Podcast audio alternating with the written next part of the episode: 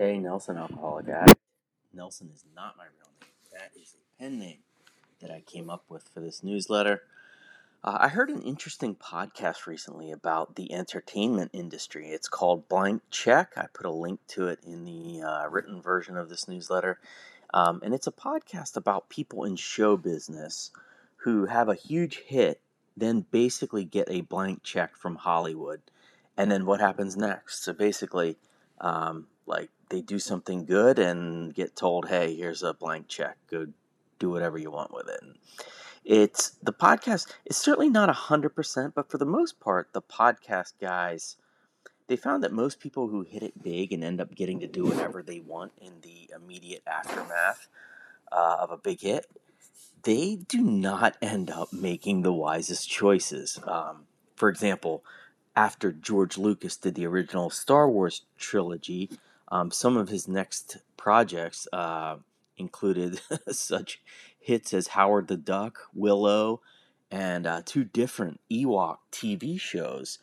Um, so that's not the greatest follow up to three classic movies from the past hundred years or so.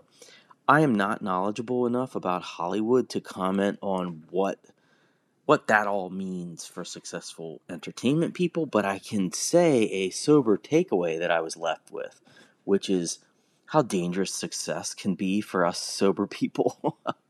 I've seen so many people, including myself. That's why I'm writing this, because of myself mostly, but I've seen people have tremendous success in recovery and then completely eat shit, just face plant um, in their own success. And sometimes it ends up in relapse but more often, I've seen people, including me, that don't drink or do drugs, but they're not really sober. They're like more dry than sober. Um, and they're miserable, you know? And again, that's definitely happened to me. Um, it's been the case for me a few times. You know, I've had a very nice life for quite a few years now since I got sober. I'm not wealthy for sure. I'm not wealthy by any means, but I pay my bills on time these days. My marriage is really good. My kids are healthy and they're happy.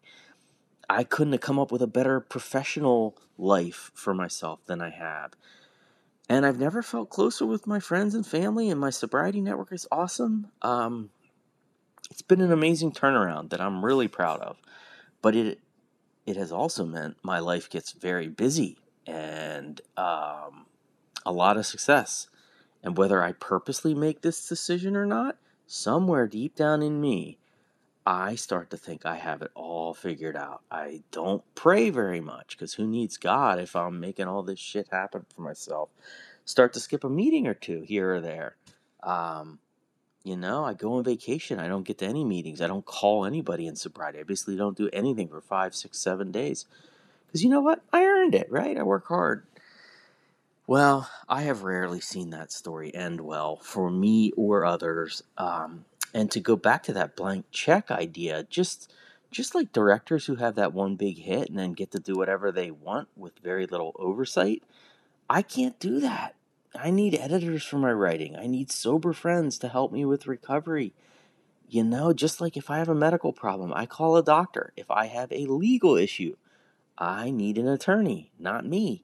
It cannot be me deciding that I know what I'm doing and that I'll represent myself in court. I can't do that in life, in court, uh, at the doctor's office, nowhere. I can't do it. It's a terrible idea. So I'm going to try to remember that even on my very best days, I do not get a blank check the next day. Um, you know, what would the opposite of a blank check be? Like a bounce check? Like, yeah, fine.